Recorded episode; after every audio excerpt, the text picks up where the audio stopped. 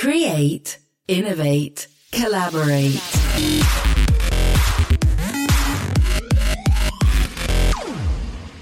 How would it feel if, through the normal course of business, you knew that what you were consuming on a daily basis went to making a difference? Welcome to Beyond Ideas. I'm Brad Twynham, your host and virtual entrepreneur in residence. And today we go beyond supply chain and explore how to introduce ethical sourcing into our businesses and business lives.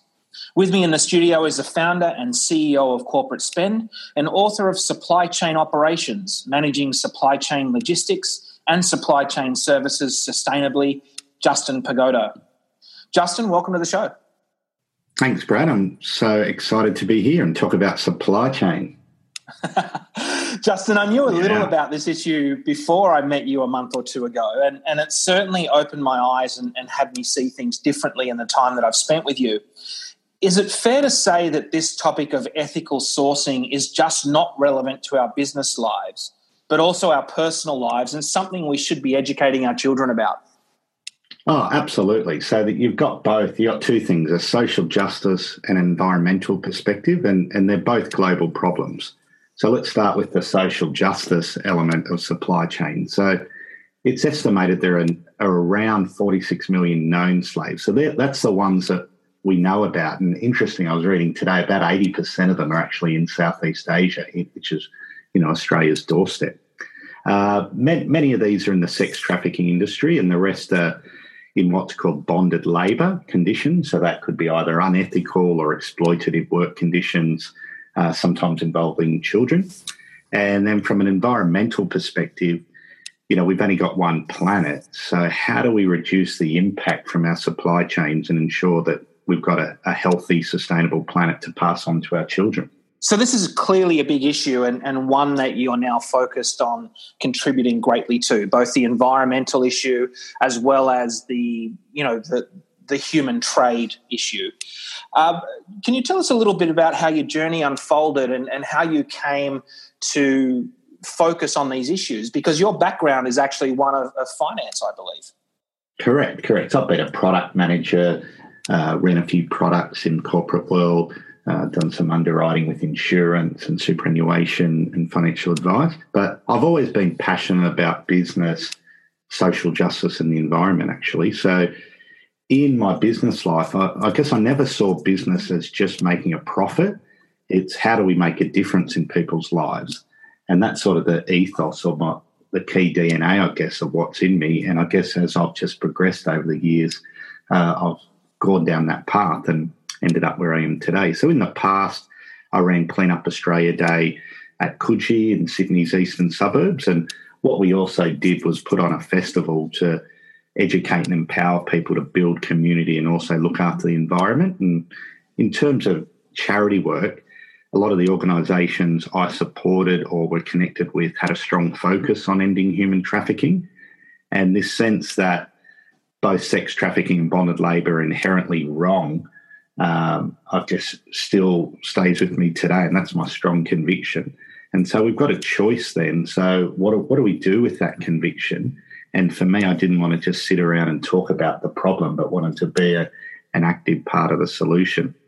And I guess the other the other part was some of the charities I was associated with struggled with fundraising. They were really good at making a difference, but they didn't really have a fundraising skill set, and you, you can't blame them there. And then I learned that there were about 74,000 charities in Australia, and they're competing for less than 1% of Australia's GDP. And so that's why fundraising is getting harder and harder. And I think the model has to change. Uh, it's just there's just not enough money to go around for all those seventy four thousand charities. Have you always had that deep social conscience, or is it was there a moment in time that the light bulb went on for you? Oh, I think it's always been there. Like even my name, like I just reflect on my name, Justin. You know, it comes from its foundation of Justin. Like I'm serious. Like I came to that aha moment about ten years ago. That you know, I don't know what my parents are thinking, but maybe they just uh, tapped into something. But uh, I guess there's things that are wrong in the world, and for me, that just really brings out uh, something about we can't afford to just be passive and let it happen And so I guess hearing about the sex trade, but also, you know, some of my friends uh, who are doing the work overseas and in Australia, you know, they talk about the lives that these people have lived and have personally had contact with them, and it's horrendous. You know, I can't imagine uh, what it's like to be sex trafficked uh, as a woman. It'd be horrendous. And then, you know, to be in multi generational slavery, which a lot of people in, uh, say, India are through bonded labour, you've got many generations who are born into uh, bonded labour, and it's it's just something that we need to fight against, and also I think bring market solutions. That that's probably been the key change in me. How do we bring uh, market solutions to the problem? Yeah, and, and look, I mean, I, I don't want to spend some time talking with you about that shortly. Before we do that, though, just want to quickly delve into your book a little bit. You, have written a book called Supply Chain Operations Managing Supply Chain Logistics and Supply Chain Services Sustainability. Now, our listeners probably caught up on the little, little joke at the beginning. You know, when, when people mention supply chain, most people fall asleep really fast. But yeah. you, you have um, managed to open my eyes about how that supply chain that is inherent in every business is a key to unlocking a tremendous amount of value, not just within my business, but for the greater community that I can serve uh, as part of redefining my business in a conscious way. Can you just tell us a little bit about what a sustainable supply chain is?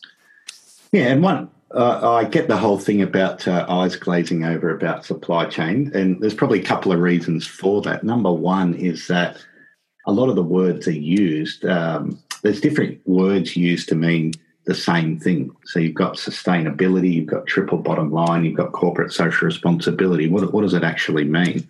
And so I try and keep it really simple and say that sustainability. Uh, I separate it into the two things into environmental and employment practices. So, environmental sustainability in your supply chain, it's about reducing the impact of your production process on the environment. And this involves constant improvement to reduce your carbon footprint, minimize waste, and to also make your supply chain more efficient. And so it's really interesting. In my book, I did a case study on Nike. And in the past, Nike uh, was criticized by some people for some of their practices in this area. But I was really encouraged. I went and read their sustainability report and went through it, and they're they're really going ahead in leaps and bounds in this area in reducing water uh, use in their business, reducing waste, and also looking at how they can actually use um, their materials more effectively and more um, in recycling as well. The second one is from the employment practice standpoint. So, how do you eliminate unethical labour conditions and child labour from your supply chain? Uh, and where it gets complex, and this is part of why supply chain needs to be challenged and we need to bring transparency to this area, is that large organisations have multiple tiers and they lose transparency about what's going on. So let's say, for example, a large company in Australia, any, any of the top 20 or 50, um, they outsource their supply chain to various tiers. And once you go past tier one or two, they don't really know what's going on in a lot of cases with their supply chain. And it's that lack of transparency that allows unethical factory conditions and children to be involved in the supply chain. And so we need to make uh, supply chains transparency so those things can't happen. And I'll talk more about that uh, later on, the Modern Slavery Act that's coming in in Australia your book poses the theory that brand value increases through ethical sourcing and environmental sustainability. A few weeks back on the show, we had Carolyn Butler Madden who said the same thing, but with a focus on cause hmm. marketing. We yeah. also had Glenn Campbell, who again said the same thing in relationship to conscious leadership. Your book has some amazing research behind it. Can you go into some of the evidence for, for this theory? Sure. And I, I think at its simplest, I think a lot of business owners uh, and CEOs and they actually think that doing good and profitability are mutually exclusive. So I'll just say that again because uh, I want to really highlight it. A lot of business owners and CEOs think that doing good and looking after the environment and profitability are mutually exclusive. So, oh, yeah, that'd be a nice thing to do, but we've got to focus on building shareholder returns as the key driver of our business. That's what we're called to do under the Corporations Act. But the reality is, is when you bring both social and environmental good into your business, it actually increases profitability. But firstly, before we get to some of those stats, even from a risk perspective, if you're not looking at your supply chain and what's going on there, you could have a, a public relations disaster on your hand and also uh, really just strongly destroy your brand. So here's a couple of quotes from my book. One's from uh, Andrew Twiggy Forrest from Fortescue Metals, who's doing some great work in this area through his Walk through, uh, Free Foundation. He said, the risk of slavery in supply chains is not just a profound moral issue, it's a threat to long term performance of international business. So I 100% agree there. So it's it's actually a real threat to businesses' brands, their shareholder returns, and so forth. The second one comes from Nahida Rashid from uh, Hermes Equity Owners. She says supply chain mismanagement can cause serious damage to profitability, shareholder and fund value, and reputation both in the short and long term. So I'll give you a good example of this. So uh, probably the most publicised one is the Rana Plaza collapse in Bangladesh. So, April 24, 2013. So, 1,134 people were killed and 2,500 were injured when a commercial building in Rana Plaza, Bangladesh collapsed. Now, if you dig deep into this story, like even let's just have a look at the number of lives that were lost. Imagine if that happened in Australia. So 1,134 people killed because a building collapsed in Australia. There'd be an outrage, wouldn't there? It's just. Oh, there certainly would. Yeah. Unacceptable. Unacceptable. So you dig deeper into the story, and the factory workers actually knew that the building was unsafe, but they were forced by violence to enter. That's another story as well. So the the people at the factory actually forced the workers to go in there, even though they didn't want to go in there because they knew it was unsafe. And then 45 minutes later, the factory collapsed. Now, from uh, PR and branding, this disaster got worldwide attention when the news reports revealed that many international retailers were using Rana Plaza to produce their clothing. These are big brands, you know, massive global brands. And this raised significant issues that these re- uh, retailers were profiting from unsafe work conditions in their supply chain. So their brand, you know, overnight had a massive hit, and also their uh, their share price as well. So that's the first thing. Uh, looking after your supply chain is first and foremost a risk management strategy that you can't afford to ignore. Okay, the second research, which is the positive impact on profitability, um, I guess goes to destroy this perception that uh, triple bottom line principles or corporate social responsibility reduces a company's profits. And I, I think it's outdated because it ignores significant trends that's happening in today's market. And many customers and employees uh, now expect companies to address their social and environmental impact. And you think about millennials, it's already in their DNA, and there's been some fascinating studies for millennials, uh, which I'll go into in a minute, but it's already in their DNA. So I think it's only going to accelerate. We might be at the start of uh, the move towards conscious business, but I think it's going to accelerate. But, you know, we'll have a look at uh, the study from Raj Sisodia founder of Conscious Capitalism, which we're both members of. Um, he undertook a study of US publicly listed companies that were loved by customers, employees, and communities. And these businesses were also demonstrating a strong commitment to caring for the environment. And Raj and his team called these companies firms of endearment. So then they had a look at the financial performance measured by cumulative share market returns over a 5, 10, and 15 year period. So, over a five year period, these 28 publicly listed US firms of endearment outperformed the general market index by two and a half times. That's pretty significant.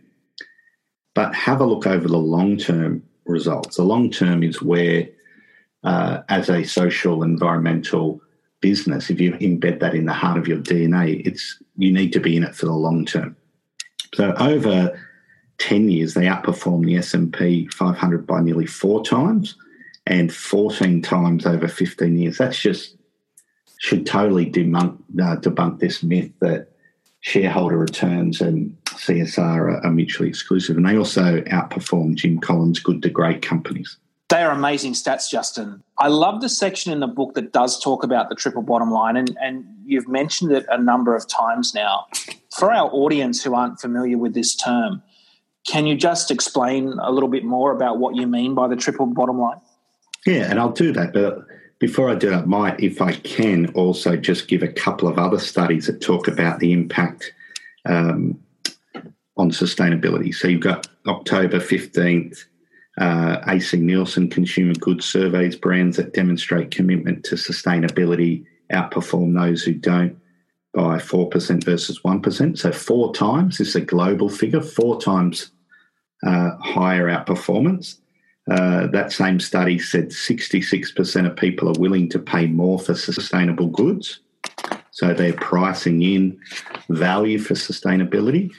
Uh, there was also a Cone study uh, Cone CSR study findings in 2013, and they updated it this year as well.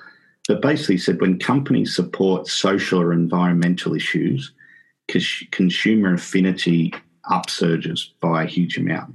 So when you embed these into your business, social environmental things, in this study it said 96% of global citizens will have a more positive image 94% will be more likely to trust that company and 93% will be more loyal. So these are all the things we want as business owners, aren't they? More trust and more loyalty and more positive image. So it really does make a difference and add to shareholder return. But in terms of triple bottom line, I'll explain that. So triple bottom line uh, simply means not being just shareholder driven. So shareholder driven means that your sole focus is to maximize profit and maximize earnings per share, and so that your share price goes up to its greatest degree.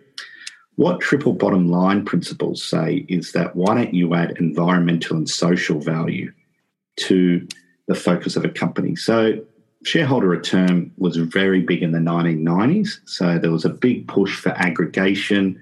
Uh, how do we actually become more efficient? How do we scale up?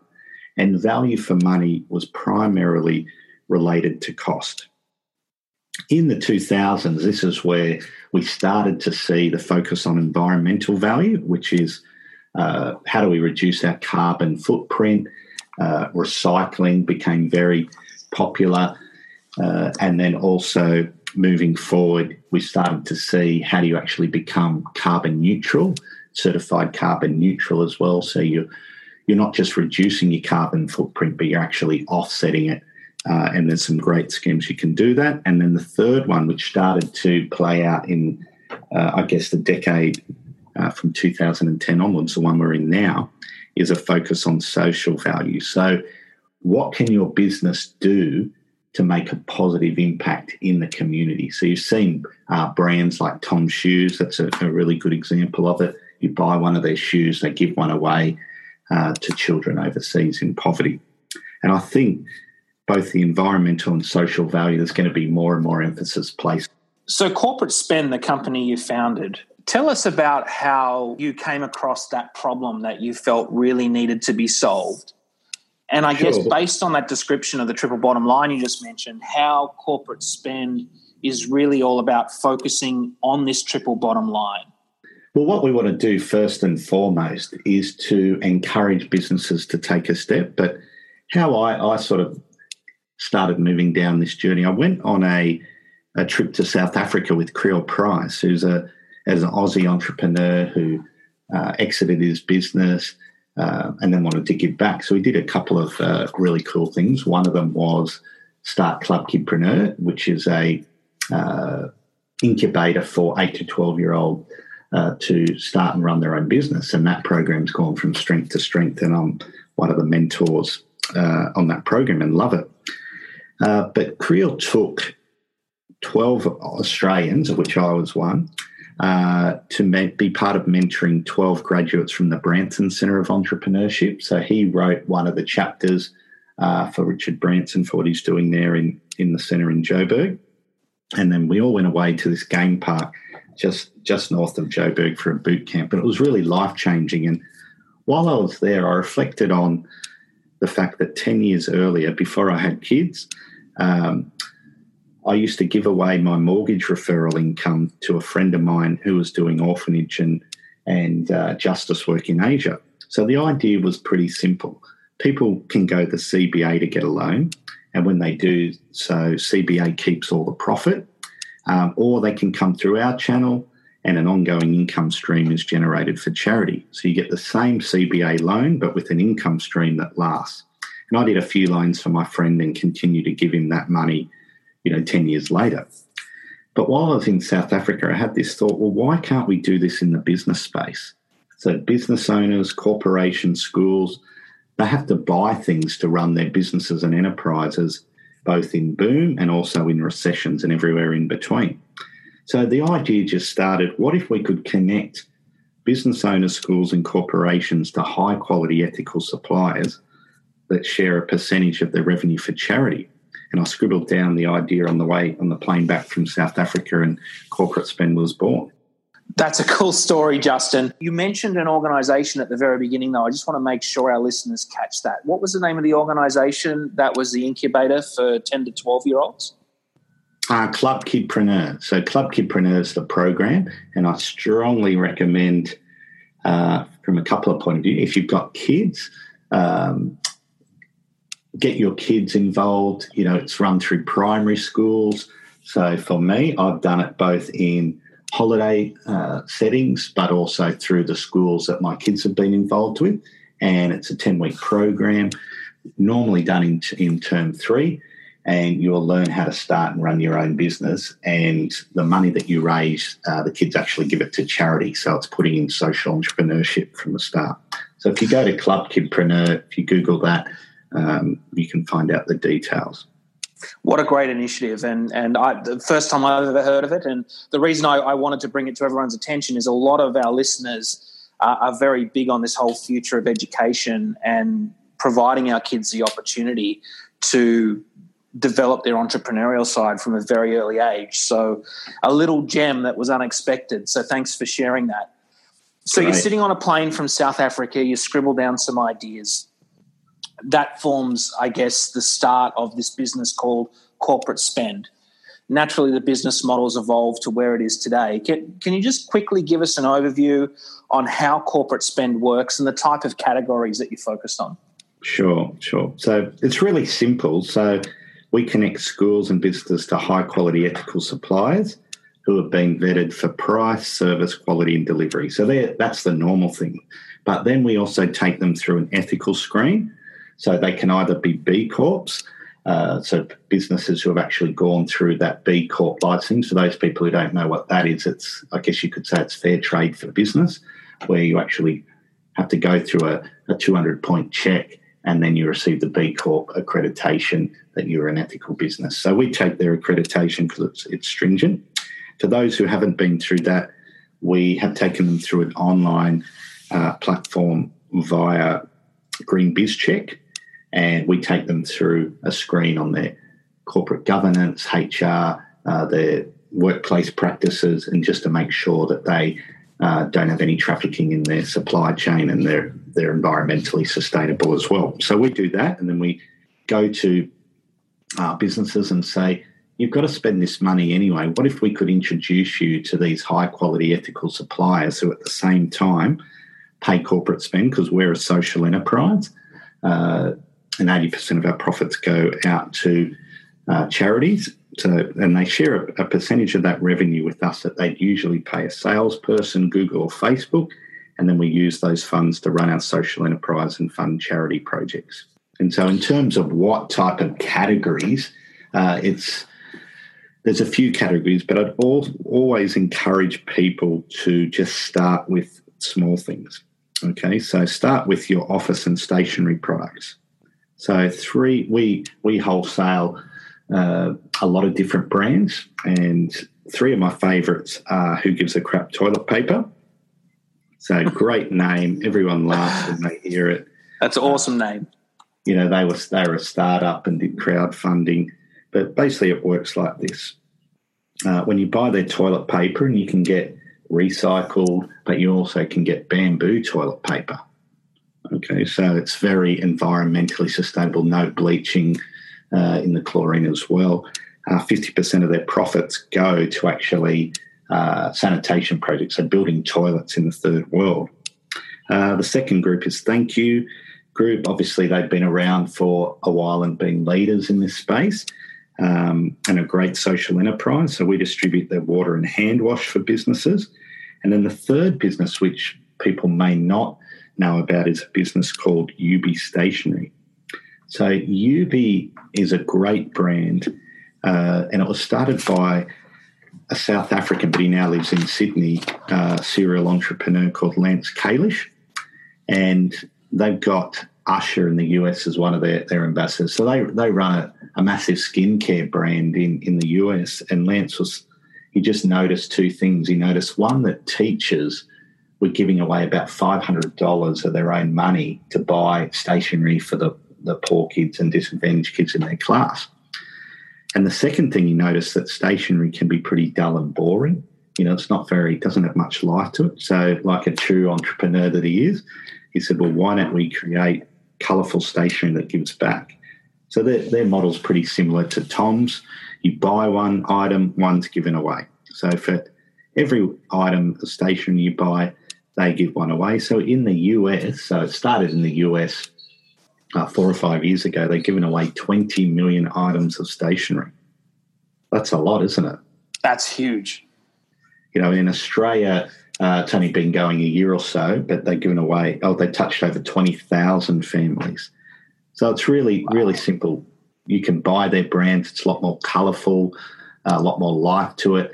But the thing is, you've got a story to tell your customers. And this is what's really important is that you, there's a value in a storytelling that builds your brand by putting these products into your business. Uh, then you also take what we do with the money we receive and we give some away to charity. So you can make your uh, supply chain very powerful. Um, apart from those three different brands, all the normal things you buy for your office, kitchen, uh, kitchenware, furniture is also included, workwear. So we stock the Bisley range. So it's quite broad. So that's where I'd always encourage uh, businesses to start because they're, they're all buying them. The next thing you can do is actually reduce your carbon footprint by both energy reduction strategies, both for your business and home, and also energy energy generation strategies. So both are important. You know, last July, energy prices went up a lot, didn't they, with the coal uh, becoming more more uh, expensive? Yeah, it's it's one of the most expensive costs now of running a business. Correct, and so what our, our accredited supplier does in this area, and one which I would encourage all business owners uh, and also uh, homeowners to take up, is a free energy audit uh, for those who want to lower their carbon footprint. I'll give you a, a greater deal. Like I'm, I'm getting solar panels on my house now. Just thought I'm going to bite the bullet and do it. And the payback period is so short, and with energy prices rising, you're actually turning your energy from an expense to an asset. So it's actually really smart as well. But I'll give you a good example. So one of our clients, uh, Saxon Wright of Pablo and Rusty's, also makes great ethical coffee. Um, he pays his uh, fair trade. He pays his suppliers uh, three times more than fair trade coffee. That's a really interesting point to produce boutique coffee. But they're a boutique coffee roaster and have a a number of cafes in Sydney, and Saxon came to, to us wanting to lower his carbon footprint in his, his roasting factory. So our energy co- consultants did an audit, and then they ended up putting up, I think it was about $50, $52,000 worth of, uh, of solar panels. And the great thing about this is that the energy saved, because he's a pretty high user, they saved over $27,000 every year. This is before last July's price rise. So the payback period was actually less than two years. So Saxon actually got an ROI of more than 50%, would have been way more than 50% because of the price rises. And so the other thing is that they reduced their carbon emissions by 52.5 uh, tonnes a year. And we took that money and we rehabilitated a girl rescued from sex trafficking in India for a whole year. So that's a perfect example of triple bottom line uh, at its best. You get a shareholder return, you get an environmental uh, return with the 52 and a half tonnes worth of uh, carbon taken out, and you also get a social good, which was the funding of a girl rehabilitated by sex trafficking. That's a great case study, Justin, and I, I really do think it, it goes a long way to bringing together a lot of the different things you, you've spoken about this morning. Yeah, and any any business can do it. Like you, especially if you lease the equipment, you're actually cash flow positive from month one. So there's no wow. excuse at all to not, if you're a business owner who's got the ability to use both energy reduction and energy generation strategies, because they're two different things. People think, oh, it's just about solar. Solar is part of it, that's the energy generation portion, but the energy reduction, there's so much technology. Some of it's uh, been around since 1930, but it's actually getting applied in a different way uh, for those businesses that have high energy usage and you have spikes. You can get these voltage stabilizers that actually make the energy come through a lot more consistently, which re- reduces your power use significantly. So you put both of those together, uh, lease the equipment, and you're cash flow positive from month one. So it's actually a no brainer for, for people using a lot of energy. So I'll give our, our energy audits a free plug. Um, and as you actually grow, um, you can look into your own supply chain and start to focus on well, what do you, do you have supply codes in, of conduct in place? What risk is in in your supply chain? Uh, how do you actually eliminate human trafficking and unethical practices? And in that space, uh, we recommend GreenBizCheck as a great platform because they've got an online platform. You put all your supply codes of conduct, conduct into the platform. It benchmarks them, also shows you hotspots of risk as well. It's just a really easy way to manage that. Wow, that's really cool. So you're saying, Justin, that anyone can set up a sustainable supply chain regardless of their company size? Correct. I think you just need to start. That's the main thing. You start, and then all the businesses that I talk to and people who, who are moved forward in this area, there's a common denomination. They just started. They just said they just had a strong conviction that they needed to start. So I would recommend that uh, you would start with office stationery uh, products, workwear. You know, we can help you with that. Um, but also then start to go through your supply chain, start to look at your carbon footprint. If you want to get um, carbon neutral offset as well, go down the certification path, you might like to do that, but you've got to start somewhere. And the first place is just get start buying ethically produced uh, products that you need to buy, and we can help them with that. That's really interesting. You know, it, it's sort of bringing something up that uh, I really want to share, which you know I'm passionate about. I mean, ten years ago I was in Vietnam on a business trip, and I had a few hours to kill in between meetings, and I was sitting in a cafe having a coffee. And I noticed in the corner of a cafe a meeting taking place between a local man and a woman and a middle aged businessman. Um, in about 15 minutes into them talking, a young boy was brought into the cafe. Probably would have been about six or seven beautiful, young, happy kid, as most Vietnamese kids are. And he sat with them. And then about 10 minutes after that, the boy left with the businessman. And it didn't click with me until probably another 20 minutes after they left that what I had just seen unfold in front of me, well, I'll never be 100% sure, uh, probably was actually a case that I just saw a transaction between a mother and father selling their seven year old boy for sex. And, and, it absolutely crushed mm. me when, mm. when I made that realization that this was just happening in broad daylight in front of me in a cafe. And, and that image, when I talk about it, it still haunts me to this day. how can working with corporate spend have me help those people? Absolutely, and, and this is a reality. Like even one of those cases is one too many, but it's it's it's endemic. It's endemic in Cambodia. It's endemic in India, Nepal, uh, Eastern Europe, uh, Australia. So it happens in Australia. Um, but in terms of how you can help, uh, it's very simple. When you buy from us. So when you buy your office, stationery products, uh, corporate gifts, your promotional products, if you need caps and t-shirts, uh, all those things, uh, cloud phones, business insurance. Um, when you buy from us, we can actually distribute our profits to those organisations. So we really like two organisations in this space. One's local, one's overseas. So the Freedom Hub is a organisation based in Waterloo, but they're also uh, setting up in Brisbane, run by an amazing lady called Sally Irwin.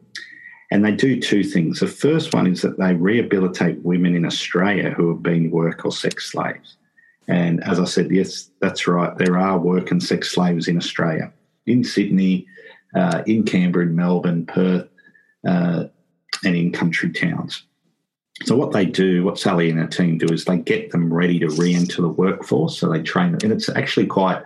There's a lot to it. You imagine being uh, in that process of that boy. It's not something which people can just forget about. Um, you know, in a couple of weeks.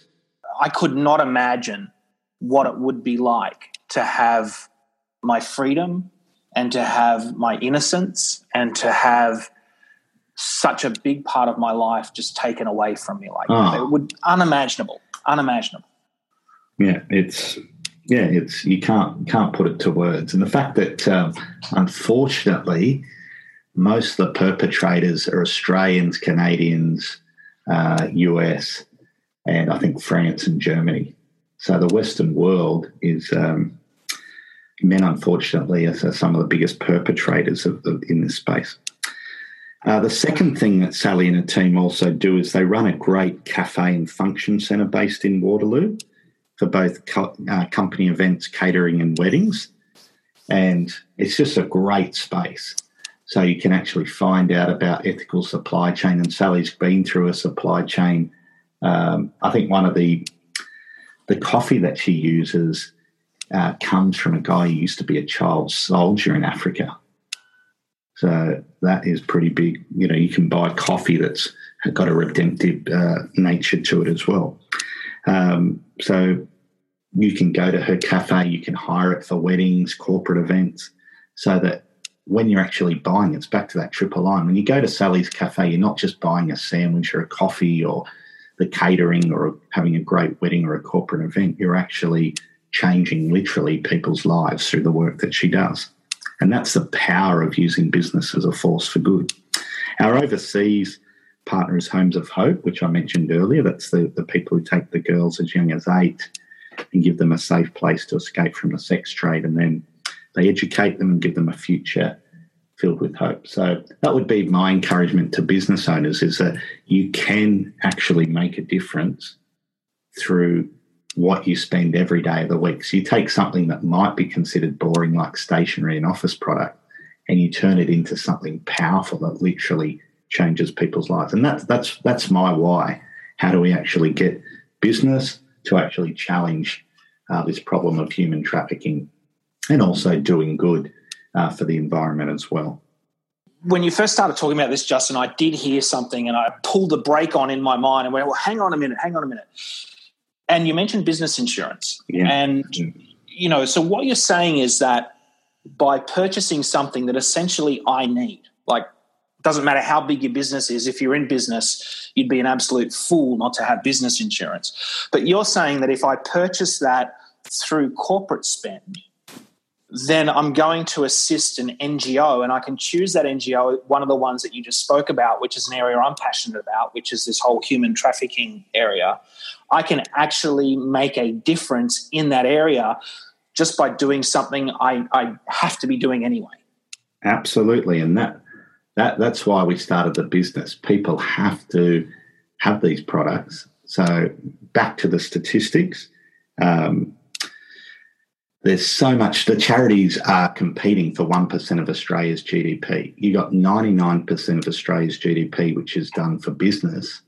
How do we tap into that ninety nine percent? Provide people with high quality, uh, ethical solutions with good price, good service, good uh, delivery, all those things that they expect, but at the same time make a massive difference in the world. That's and exciting. I can choose which charity I donate that money to. Yeah, out of those two two charities that we've got, you can absolutely choose either one of those if you like. If you're a bigger business and uh, you know you, are spending in a few categories with us, then we'll also give you the opportunity to choose your own charity as well. Wow, I mean that's just awesome. Uh, sign me up. Uh, I, you know, that would just make a huge difference. Um, I mean, this is really awesome, and I know a lot of entrepreneurs, particularly millennials, who this would really appeal to. And it's such an easy way to make a difference. But what about big business? How is the concept being received from government departments and larger corporations?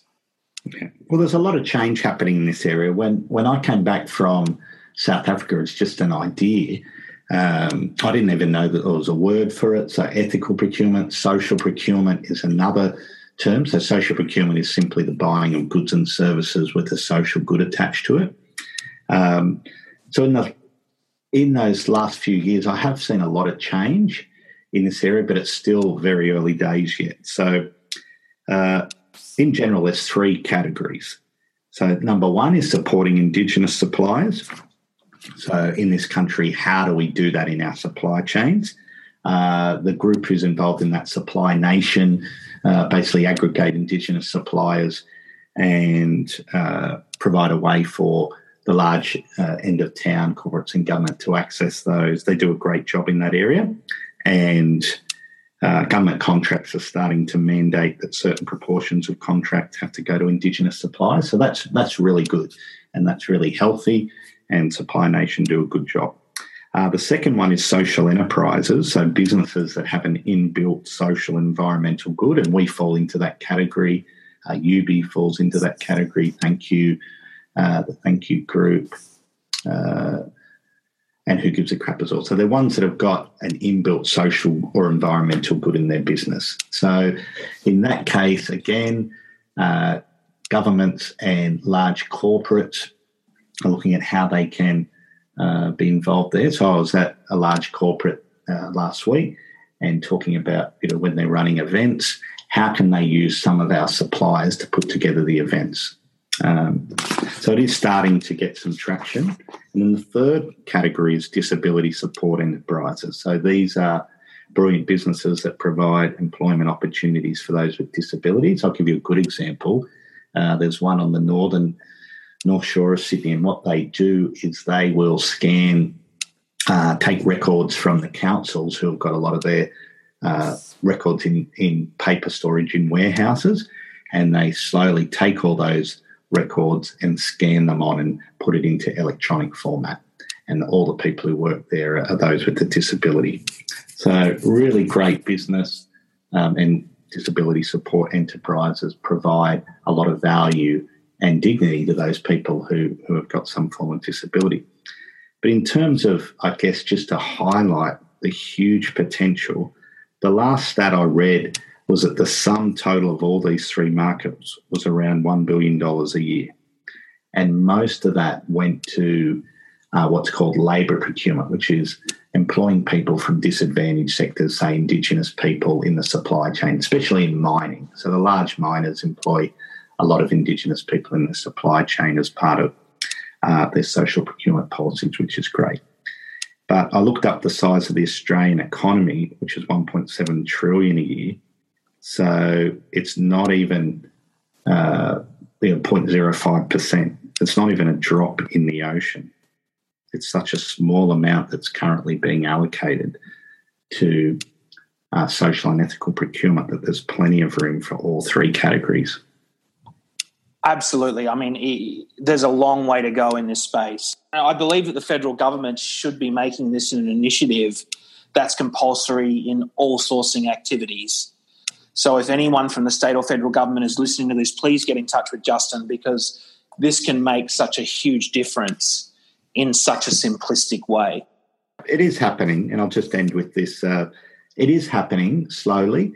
Uh, there are some mandated contracts, as I said, being put in place. The key thing is you've got to put it in your employment, in your procurement contracts.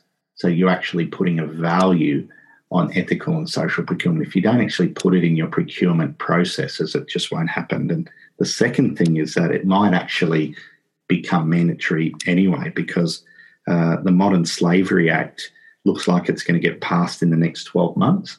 So there'll be a federal one in, in New South Wales, and maybe some other states will follow suit. But it's following on from the California and UK models, and it will make it compulsory for organisations above a certain revenue size to basically have transparency in their supply chains. So when that comes in, that will be a huge shift to large government departments and uh, corporates because they'll be forced to comply with it. Fantastic. What's next for corporate spend, Justin? What's your vision and, and where do you see corporate spend evolving to? Uh, well, our, our main role is to help business owners to make a start. So we'd love to talk to schools, uh, SMEs, and also we the larger end of town as well about just making a start with ethical procurement. So we want to help people to actually say, okay, what is the goal? What do you actually want to achieve?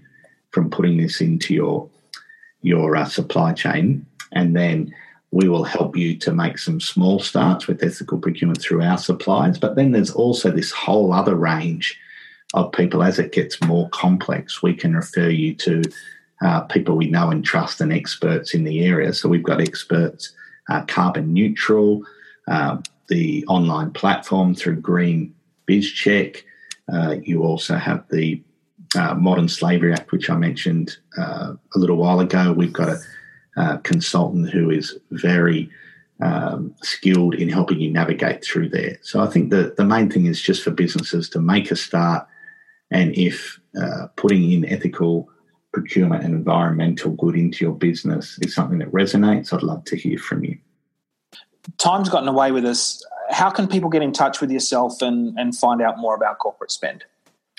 Well, the best way is to start on our website, which is corporate spend, or one word. So C O R P O R A T E spend.com.au. All the contact details are there. The case study that I mentioned with Saxon Wright and also our podcasts and other resources on ethical procurement blog are there as well. So that's a good place to start. You can also find me on LinkedIn as well. Great. Well, Justin, look, thanks for dropping by. This is such a, an important topic, and we'd love to have you back at some point and talk about how far this has gone, particularly when the Modern Slavery Act comes in. I think that would be a really interesting discussion to have. Fascinating. I'd love to come back on the show. Thanks for having me. Thanks, Justin.